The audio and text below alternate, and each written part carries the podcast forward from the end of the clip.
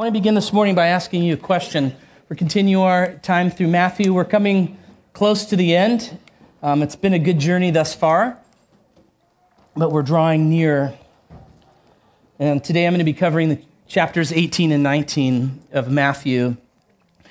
And we've been looking at it, as most of you know, through the lens of a kingdom people.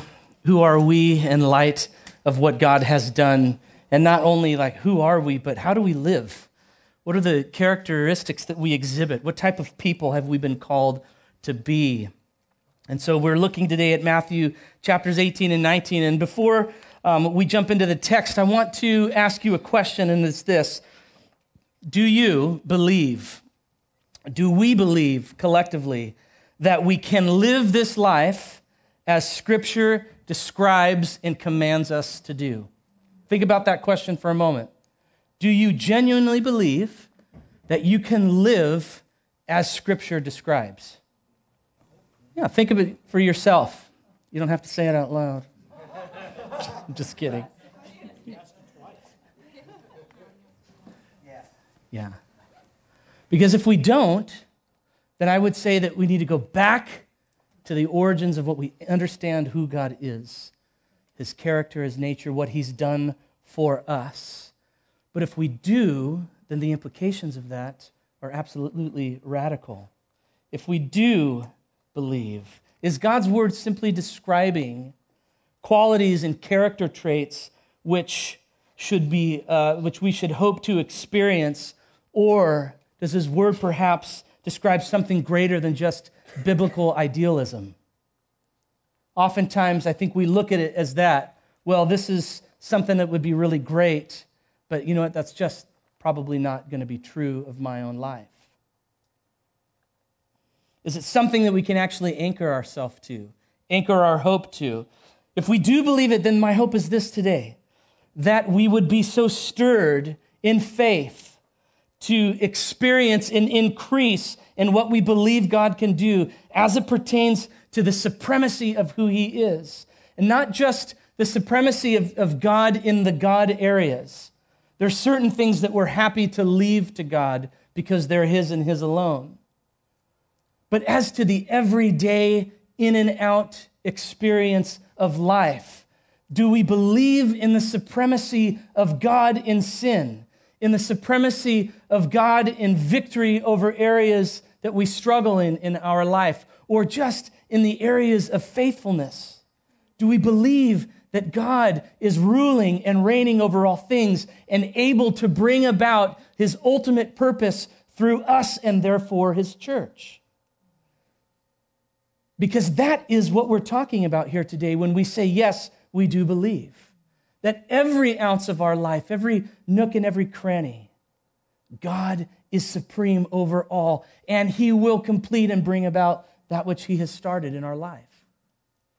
And so it's to stir ourselves this morning in faith and expectation, again, not just in the God areas, but in the areas of our own personal lives, to see God be God, not for our sake, but His sake, that He would bring glory to Himself through His people, right?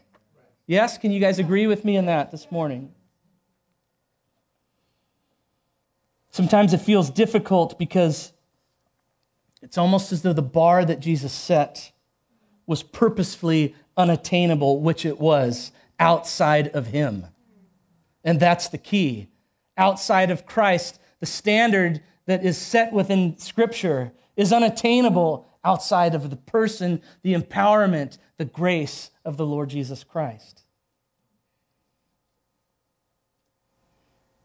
We saw this foreshadowing in Israel in the Old Testament, where He placed before them not a stumbling block, but a heavenly target, one that could only be reached through His ongoing interaction and intervention into their lives. And what a beautiful example that is of God's desire to engage with His people in care and in intimacy. See, the road is narrow. It was narrowed purposefully by God, so that we might have the joy and the pleasure of experiencing God's ongoing intervention in our life. The interaction of the King with His people. Because it's not made to just walk on our own. but it's made to walk where he goes before and he allows and helps us to go through. So his standard of righteousness is here, but he says you can attain it through grace and by the empowering of the Holy Spirit. Yes? And so God doesn't lower the bar. We lower the bar to make accommodations for a sin in our lives that we're trying to manage.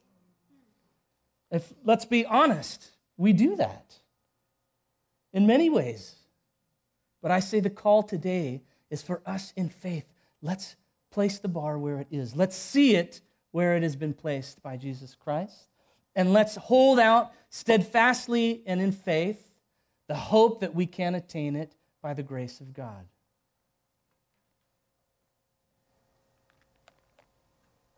I believe that this is the key for us. As we look at this text today, I wanted to just begin with this encouragement, because what we're going to see today, things that we're going to look at practically, we have to look at first and foremost through that lens. What does God say about it?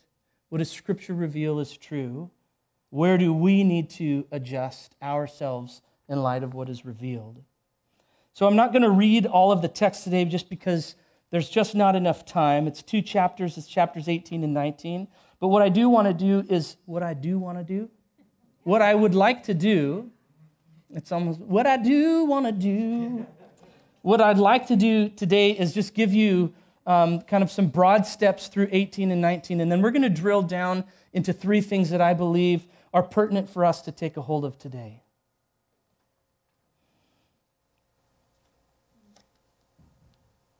The first one is that it's a foundational starting point beyond what I just said that's revealed here. It's Jesus speaks in chapter 18, one by which I believe is a filter that we must hear the rest of his words in 18 and 19 through. And the second and third are matters of Christian living. They're those things which have a profound impact on both the integrity of the Christian community and the world in which it exists. And so what we have here in 18 and 19 is once again, Jesus is presenting, or he's engaging his followers in a radical reorientation away from the world, away from the ways of the world and the systems of the world. And he's telling them this is what it means to live with inside the kingdom of God. You understood this, perhaps you once heard this, but today I say to you, this is what it means to live as a kingdom people. And it's constant, and that's been the tenor of Jesus' ministry, of course, in the establishing of his kingdom here on earth.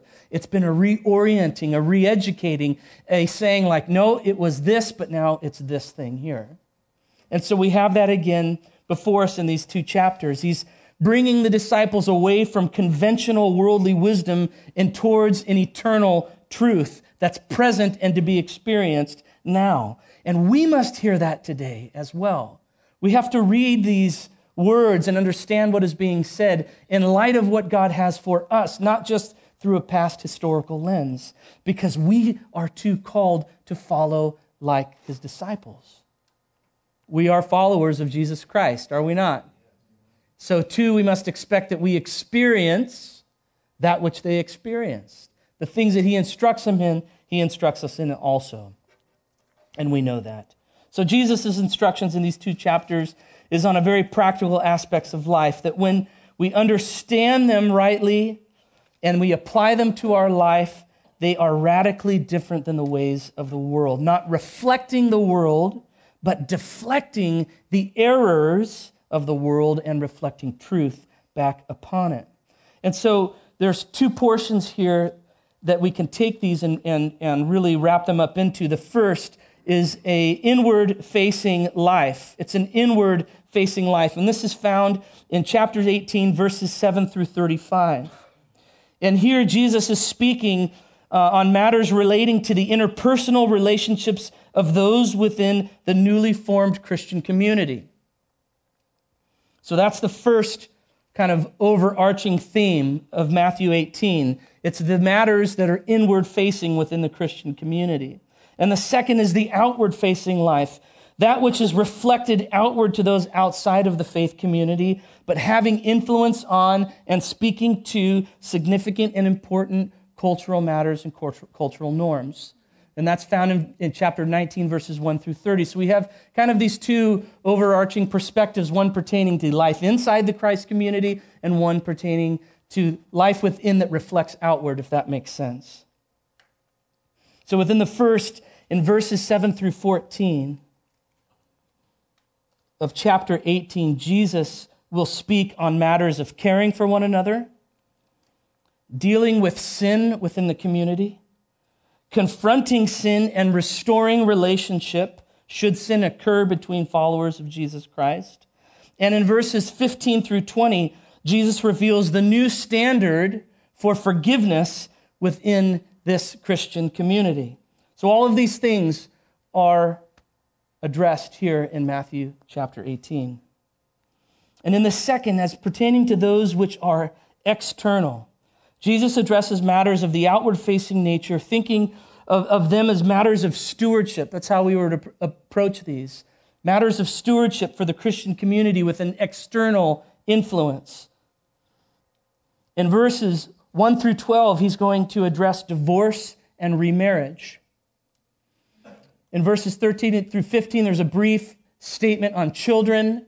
And in the remaining verses of chapter 19, 16 through 30, Jesus will speak on wealth, stewardship, and subsequent reward. Are you guys following me here? These are just broad strokes for the sake of summarizing, since I'm not reading the whole thing. But before, as I said, there was three things. Before we address any of these, Jesus begins with a vitally important starting point found in verses 1 through 5 of chapter 18. And let's read those together, please. 1 through 5 of chapter 18. At this time, the disciples came to Jesus, saying, "Who is the greatest in the kingdom of heaven?" What a question. We probably ask that sometimes of the Lord, of ourselves, don't we? Who's the greatest, Lord, if we're honest? And calling to him a child, he put him in the midst of them and said, "Truly I say to you, unless you turn and become like children, you will never enter the kingdom of heaven. Whoever humbles himself like this child is the greatest in the kingdom of heaven." Verse 5, "Whoever receives one such child in my name receives me, but whoever causes one of these little ones to believe in me to sin, it would be better for him to have a great millstone fastened around his neck and to be drowned in the depth of the sea." Wow. That's quite an extreme statement, isn't it?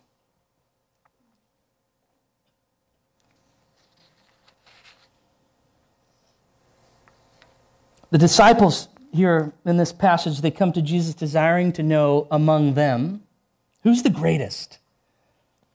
But what we hear Jesus say, as we've just heard, that it isn't the powerful, it's not the wealthy, it isn't the most charismatic, it's not the most well-spoken, it's not the most studious or even the most pious of them that find their fitting within his kingdom. Rather, he uses the analogy of a child. It's the mild, it's the meek, it's the innocent that we often think of. But what Jesus is saying, it's the status of a child.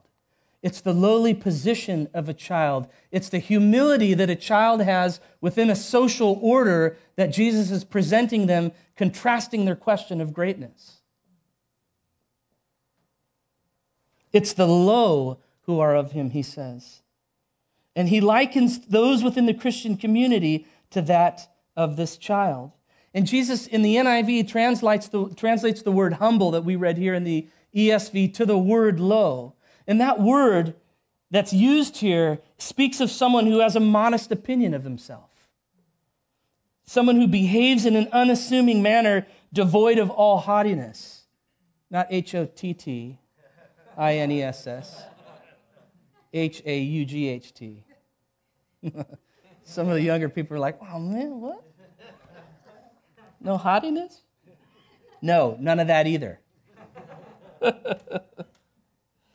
He's speaking of someone who has a modest opinion of himself, who thinks rightly of his state in light of others.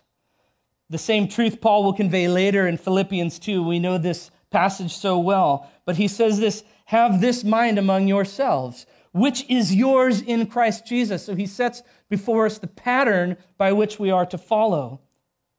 Though he was in the form of God, did not count equality with God a thing to be grasped. And he uses this as, but he emptied himself by taking the form of a servant, being born in the likeness of men and being found in human form, he humbled himself. Same word here that we read in Matthew 18, by becoming obedient to the point of death. So Paul, obviously understanding this important truth of how we as a people are to live our lives both in relationship with one another, but also within the world around, is taking a low opinion of ourselves, to taking a low perspective of ourselves.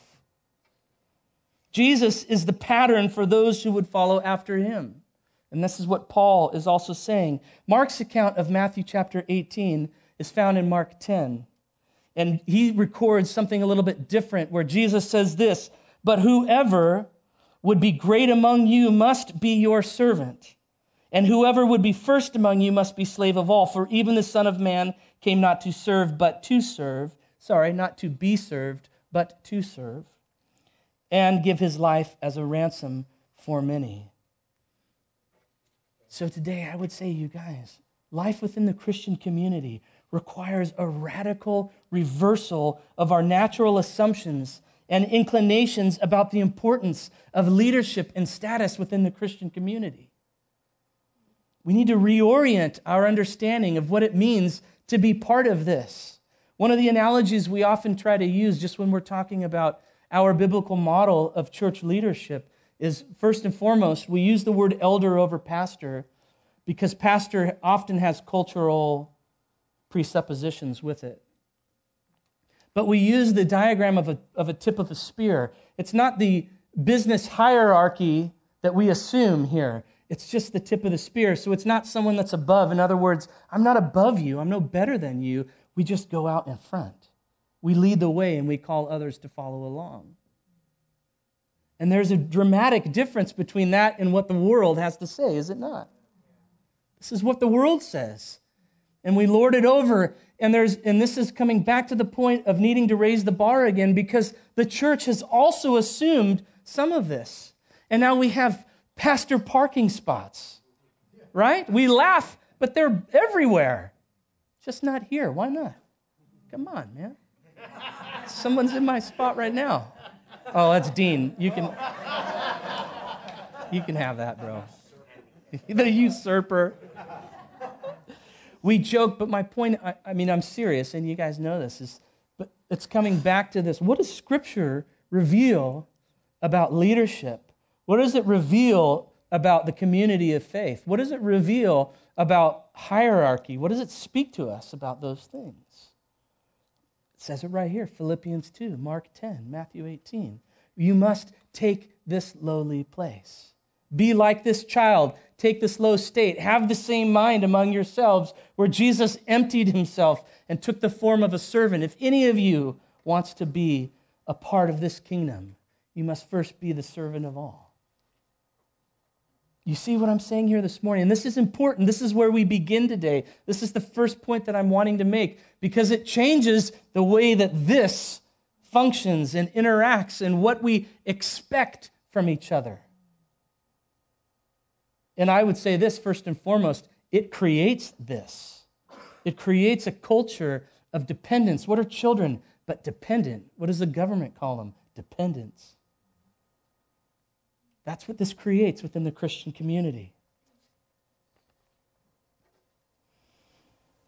And so it's where we must begin. Paul would say to the Romans, outdo one another in showing honor. I love that. How far can I outdo you? You showed me honor here. I'm going to come back at you with this. How can we reciprocate this blessing upon each other? You guys get the point. Let's make it about this. How can we serve and thus preserve? This is the question that we can ask ourselves. How can we serve and thus preserve this God-honoring, life-giving faith community that he has given to us to steward, not just to the eldership of Capital City Church, but he's given it to all of us to steward. And that's quite a reorientation from what is currently stated within Christian community often. Oftentimes, it's a place where those would come in, just receive what they're looking to receive, perhaps fulfill their sense of needing and wanting to be with the Christ community, and then they turn and they go, and it's like, well, it's yours to figure out leadership. It's yours to deal with. And yes, it is to a degree, but you get my point. When we have this perspective of what is my part, what is my ownership, where do I serve, where do I belong, where do I connect, how do I perpetuate this stewardship of what God has given to me? Let's make it about Jesus, you guys. Let's make it about shining Jesus and exalting Jesus and promoting and declaring him to one another and through one another. Because I see this, when he is said and shown to be the brightest, what happens? Matt diminishes. When it becomes more about, man, Kev, like I just want to encourage you in this today. Your drumming, it could have been maybe a little bit better, but man, I just so appreciate the fact that you were up there worshiping God and leading us in this way. That's a little backhanded, wasn't it? Don't do it like that, but I had to say it. Because you were up there making faces and stuff, so. We all saw it. We're just agreeing with what you said. But my point is that when this happens, of saying, man, you know what? I'm going to just outdo you right now in honor. What happens is like this begins to get squelched. This just diminishes, this decreases. And all of us, imagine if we all took this posture every week when we came here together. Man, I'm going to outdo you right now and just say, Doug, I so appreciate the fact that you are a God-fearing, God-honoring man who loves truth and minds Scripture to understand what is true and speaks what is true boldly without any reservation.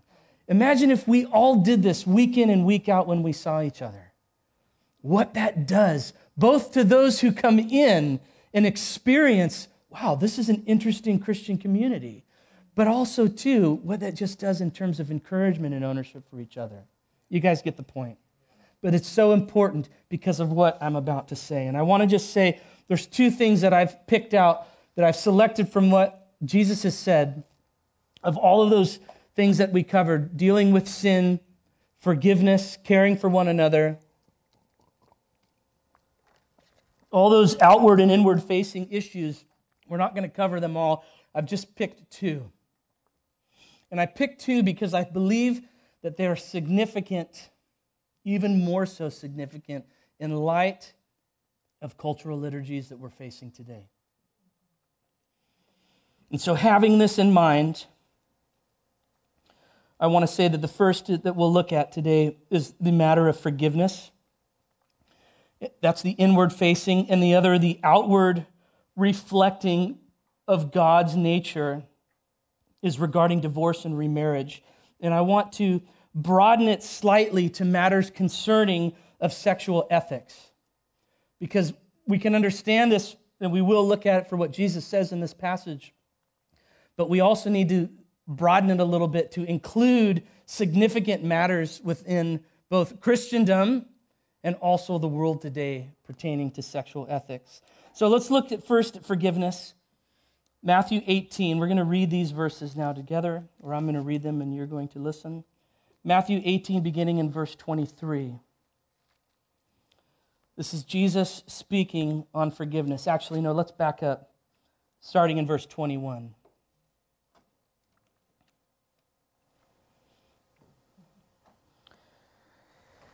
And then Peter came up and said to him, Lord, how often will my brother sin against me and I forgive him? That sounds like a question our kids probably ask us as parents once in a while. Do I have to really forgive him again?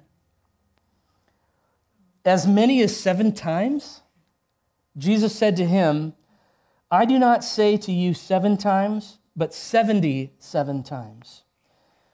Therefore, the kingdom of heaven may be compared to a king who wished to settle accounts with his servants.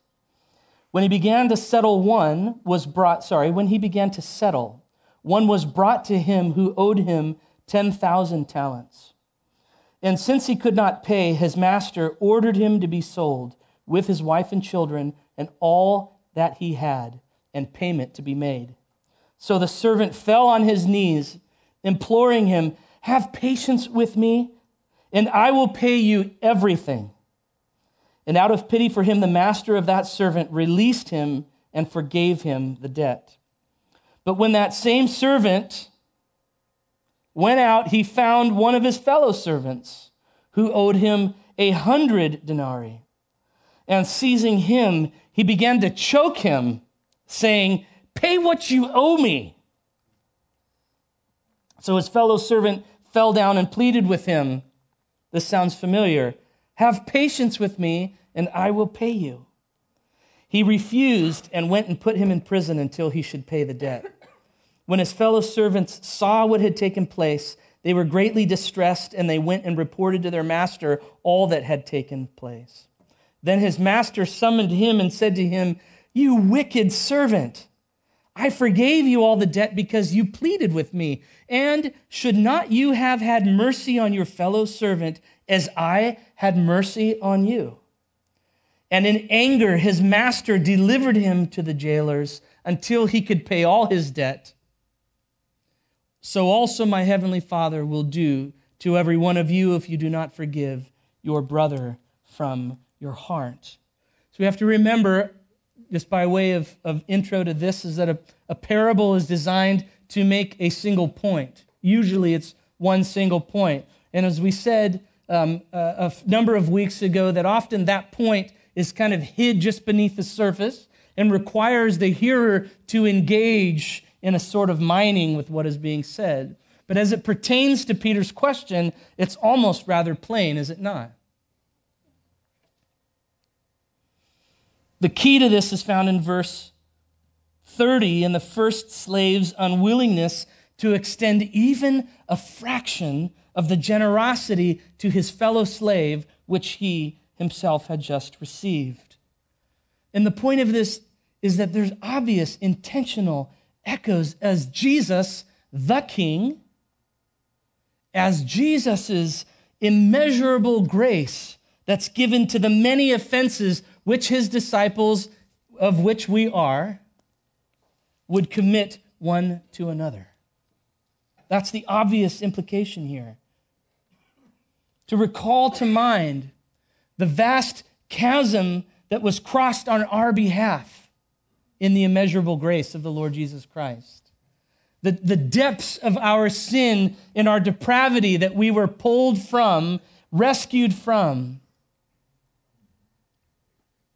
brought out of and brought into a place of blessing, a place of right standing, a place of benefit, as brothers and sisters in Christ receive from our Father, God. See, forgiveness, it lies at the core of salvation. This is my point. So for us to understand this, both its internal application, but of course we know too it has a profound external one as well. But Jesus is speaking in this moment here in regards to brothers, in regards to those within the body of Christ. And as I said a moment ago, imagine those who would come into a faith community, whether it's on a Sunday or whether it's during the week as we gather, and experience this type of forgiveness. We talk about a culture that walks around with a chip on its shoulder, that's looking for justice and crying out for justice at what sake? At any cost, regardless of the life that it affects. But again, this radical reorientation of the Christian community being one that is no longer looking for justice between each other in the sense of you owe me, now pay me, like the servant to the servant, but one just to say, man, I forgive you the debt of which you owe. As Christ has forgiven me, so I also forgive you.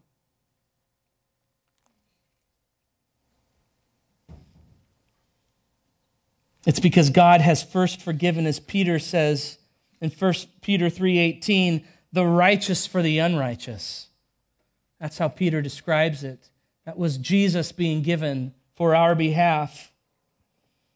And we know that it doesn't only pertain to the interpersonal relationships within our faith community, but as a whole, to live lives that are exemplary of forgiveness. But it has an importance for the sake of maintaining unity of heart and unity of mind, unity of focus and purpose, integrity of speech and action. Forgiveness is vital to all of those things. So don't hold a grudge or take an offense towards a fellow brother or sister. Don't allow bitterness to take root in your heart, thus creating division between one another. Don't be quick to take offense, but extend grace in assumptions. Don't stew in past offenses, but listen, let's be quick to reconcile. Let's be quick to listen. Let's be quick to pursue. Let's be quick to forgive, and let's be quick to restore, you guys, one another. Because the integrity of this relies upon it. And the integrity of the gospel relies on the integrity of this.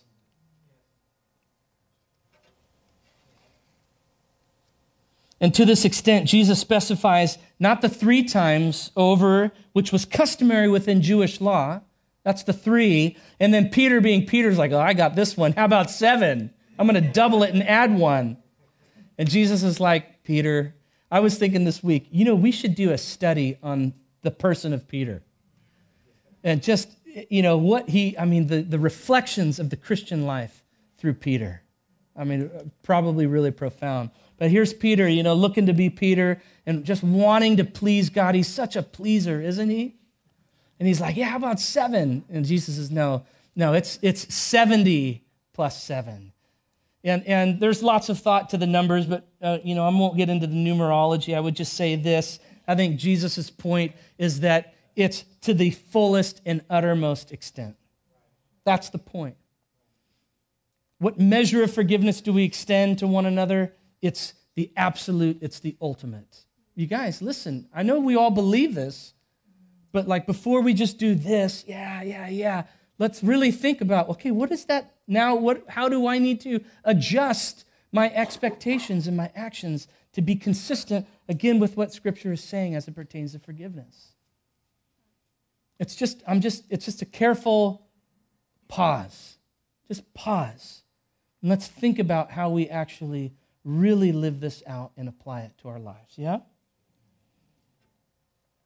So the second, which is the outward facing that I said I want to focus on, was the matter of Jesus is addressing marriage and divorce. I'm just, for the sake of the conversation, I'll slightly broaden it. And I said to the matter of sexual ethics within Christendom. Again, we're talking about the Christian community, the integrity of the Christian community, and we're talking about what does Scripture reveal to be true? What does tradition say is right, but what does God say is true? And so I just want to say this before I begin. I want to acknowledge that I know there's many, perhaps even in this room, who have either experienced this to some degree or actually engaged in this. This is not a judgment on you, and I don't want you to hear this as condemnation. I want you to hear it as what God says is true. That's so important. I think you've heard my heart thus far in this as well. What does God reveal that is truth in Scripture according to His original design and intent for His creation? And we're going to look at that some more. But before we do, let's look at this portion of text. Matthew 19, I'm going to read these verses 1 through 12, and we're going to wrap up here probably in the next 10 minutes tops, and then we'll have an opportunity to respond. Matthew 19. Now, when Jesus had finished these sayings, He went away from Galilee and entered the region of Judea beyond the Jordan. And large crowds followed Him, and He healed them there. And the Pharisees came up to Him and tested Him. That's key. By asking, is it lawful to divorce one's wife for any cause? He answered them, have you not read that He who created them from the beginning, underline that in your Bible, have you not read that He who created them from the beginning, made them male and female. Well, that statement says a lot right there. And we can draw back to that statement probably in a few areas of culture. Yeah? But this isn't Matt. This is Jesus. Have you not read that he who created them from the beginning made them male and female and said, here we go, therefore, a man shall leave his father and his mother and hold fast to his wife, and the two shall become one flesh. So no longer are the two, so they are no longer two, but one flesh.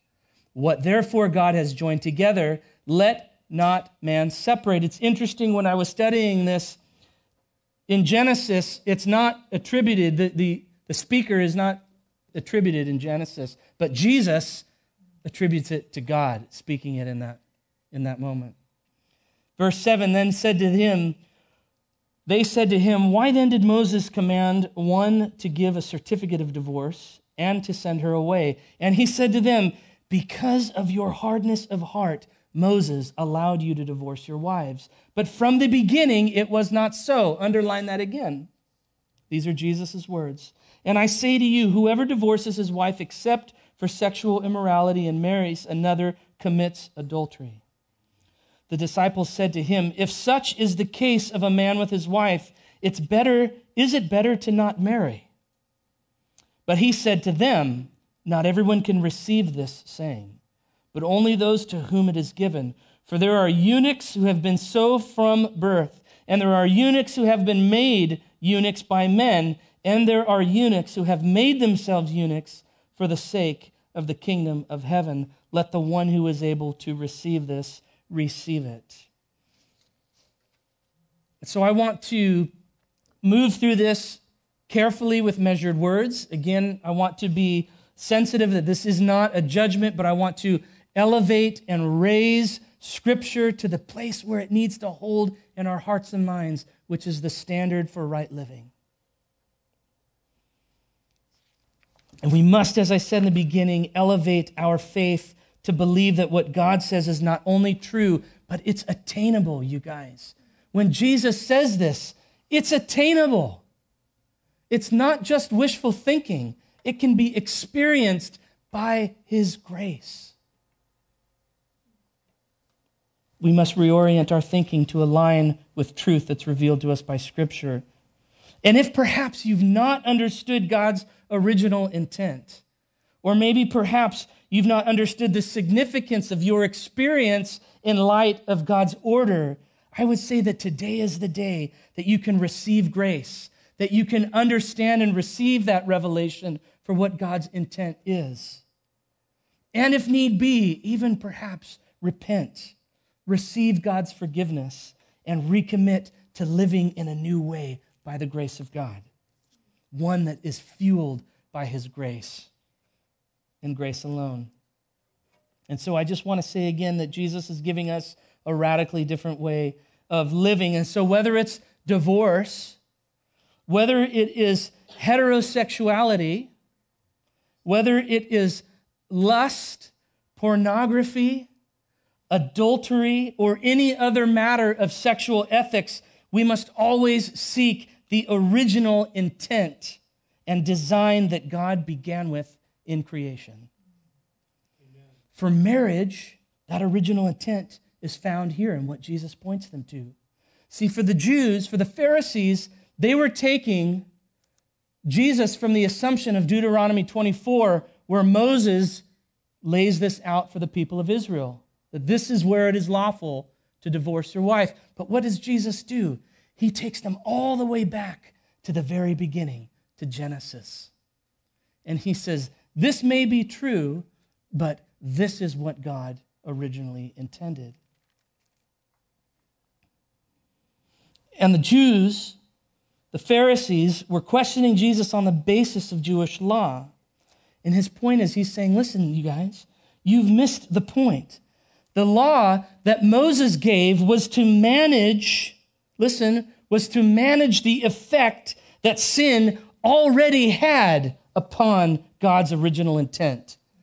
because he uses those words, for from the beginning it was not so. And so that's what Jesus is saying to them. They're saying, yeah, but Moses made provision for it in the law. And he's saying, the law, Moses made that provision because sin had already tainted God's original design. But hear me today, this is what God truly desired and what God truly intended. Therefore, realign your thinking, realign your belief, and realign your actions with what God says is true.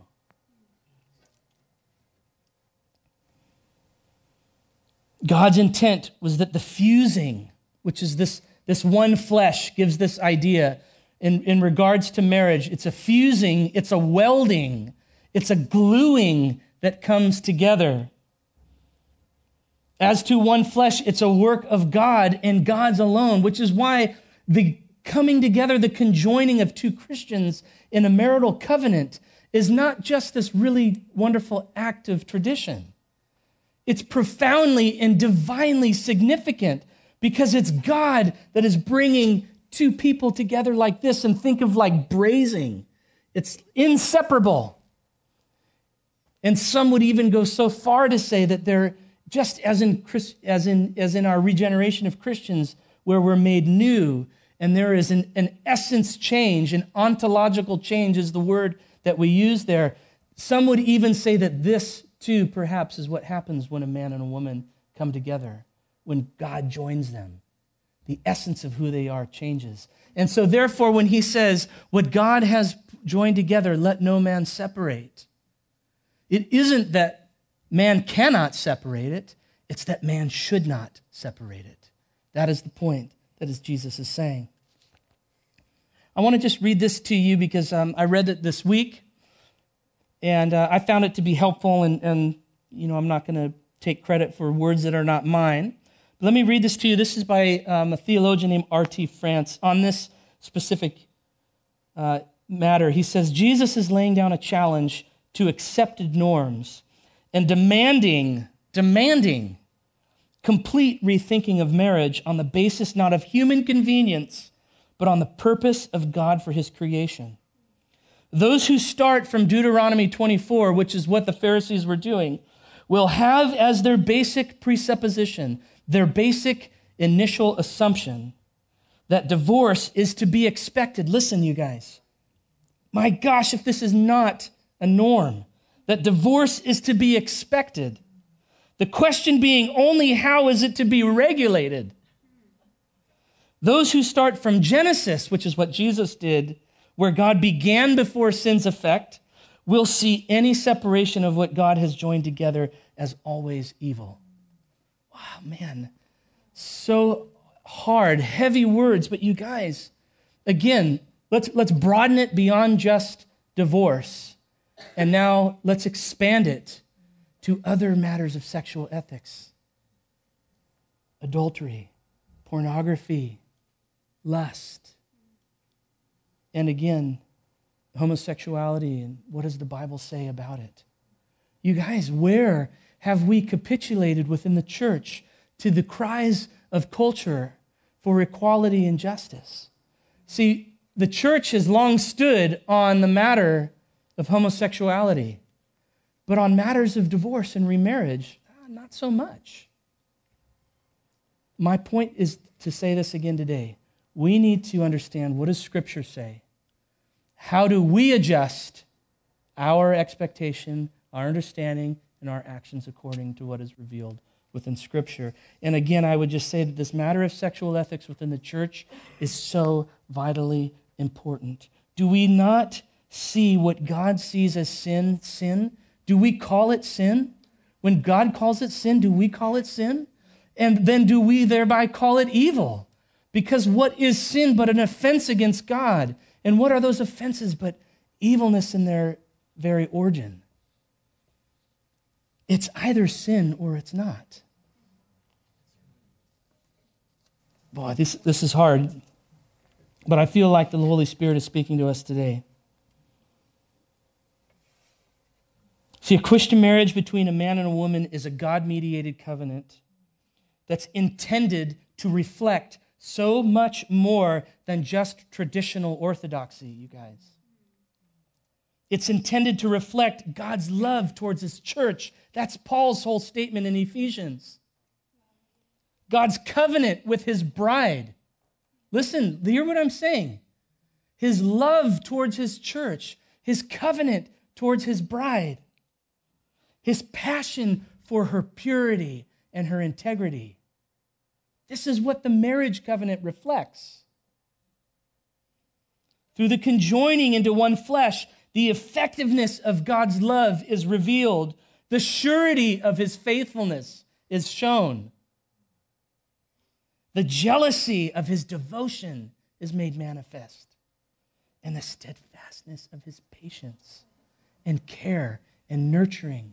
You guys, for those of us who are married, I'm telling you, it's so much more than just, yeah, man, I really love this person and I'm so attracted to her and I want to spend the rest of my life for her. No, it is, how does this reflect something that is truer and greater? In all of my words and in all of my actions, in all of my intents, it speaks of a greater truth. This isn't condemnation, you guys. This is encouragement, please. Hear what I'm saying today. Elevate your expectation. All of these things are revealed through a marriage covenant that should shine brightly from it so you can see how unfaithfulness to this truth exemplifies a lie. When we are not living consistently with what is true in Scripture in regards to marriage, we're perpetuating an untruth. We're saying, this is what God thinks about such and such. Do you understand that? So by not living according to it, we're telling others who look at us that not only is this okay, but this is what God says. And this is not what God says. It isn't about traditionalism, you guys. It's about the gospel and the revelation of Jesus Christ to the world. That's what it's about. What is at stake is the integrity of the gospel witness. This is why the matter of homosexuality is so important, you guys. It's not because we're traditionalists and we're narrow-minded. It's because it speaks of something truer. It reflects who God is. There is no room to debate whether or not homosexuality is allowed. Whether same-sex attracted celibate Christians can live their entire life in that way. It isn't to say that people don't experience that, but it's to say that isn't true. It's perpetuating something that is false. All right, enough said. And again, expand it in matters of what we look at, men and women. What are you saying by continuing to give yourself to those things? You're saying that this is how God looks upon his church. You're saying that idolatry is allowed. You're saying that affection for something, for someone other than God in a manner that is not as God ordained it is okay.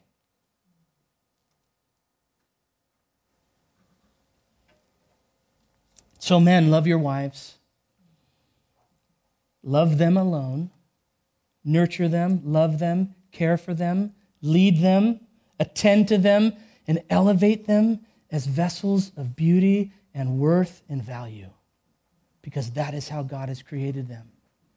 And women, love your husbands. As Christ loved the church, let's husbands love your wives. But give yourself to them. Follow them. Listen to them. Love them. Support them. Respect them. Honor them. Speak well of them in front of others. This is how, very practically, we exemplify Christ to ourselves, to this community, and those who are around us. So again, I would just say this, that the question we must ask ourselves in the matter of sexual ethics is, what is God's original design and what is God's original intent? Are we aligned in our living with what he has revealed? See, this is the radical nature of the kingdom of God. It isn't how to manage sin, but it's how to live in faith above it. I'm telling you, you guys, these lives that we live as Christians are so radically different. And I know I've used that word radically like 20 times today. But I'm just going to go with it because I'm landing right now.